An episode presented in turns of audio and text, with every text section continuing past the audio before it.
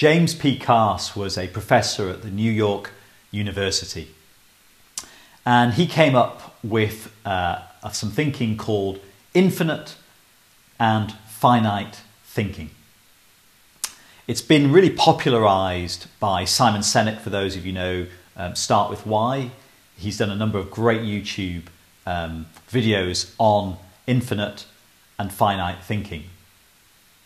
And I will raise this with you because it's so important when we think about engagement that we recognize engagement is requires infinite thinking, not finite. Well, what do I mean? Well, Carse talked about how when you're playing a finite game or you've got finite thinking, it has rules, it has boundaries, it's stuck, it's fixed, it doesn't change. That makes sense? It's the annual survey, it's these 400 questions, they're never going to change. That's just the way it is. We do it once a year, we get it back three months later. It's all finite, it's all fixed.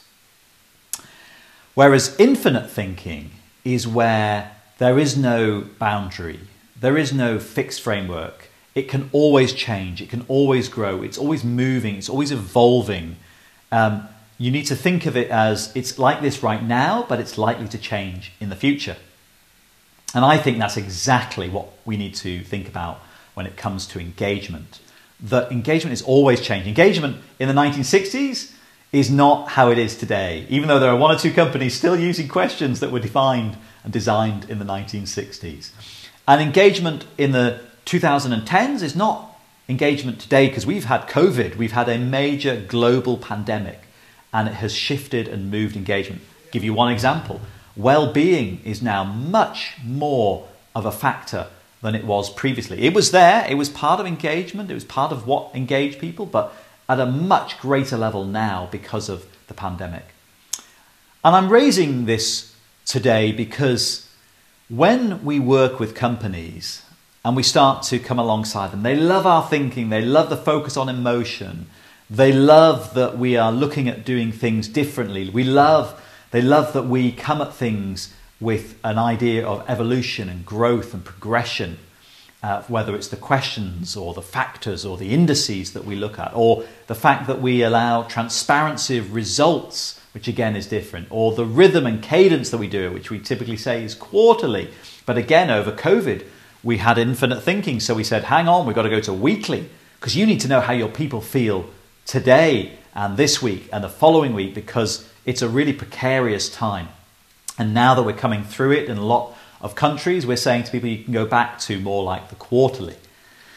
But they get a little bit nervous because they like the idea of the infinite thinking, but they also want to know, well, hang on, shouldn't it all be fixed and solid and, and, and stable? And we want to say, trust us partner with us and we'll take you on that journey. Because, yes, there are some things that are fixed, such as we are going to ask your employees questions. But we also want you to understand that the questions we ask may change, that the way that we ask those questions may change, that how often we ask those questions may change.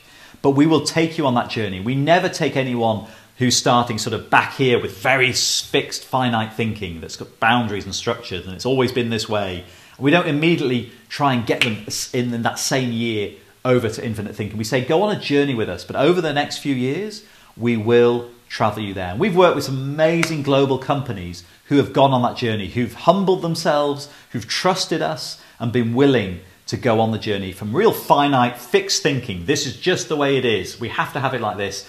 And they've let us take them on that infinite thinking journey. We'd love you to be one of those too.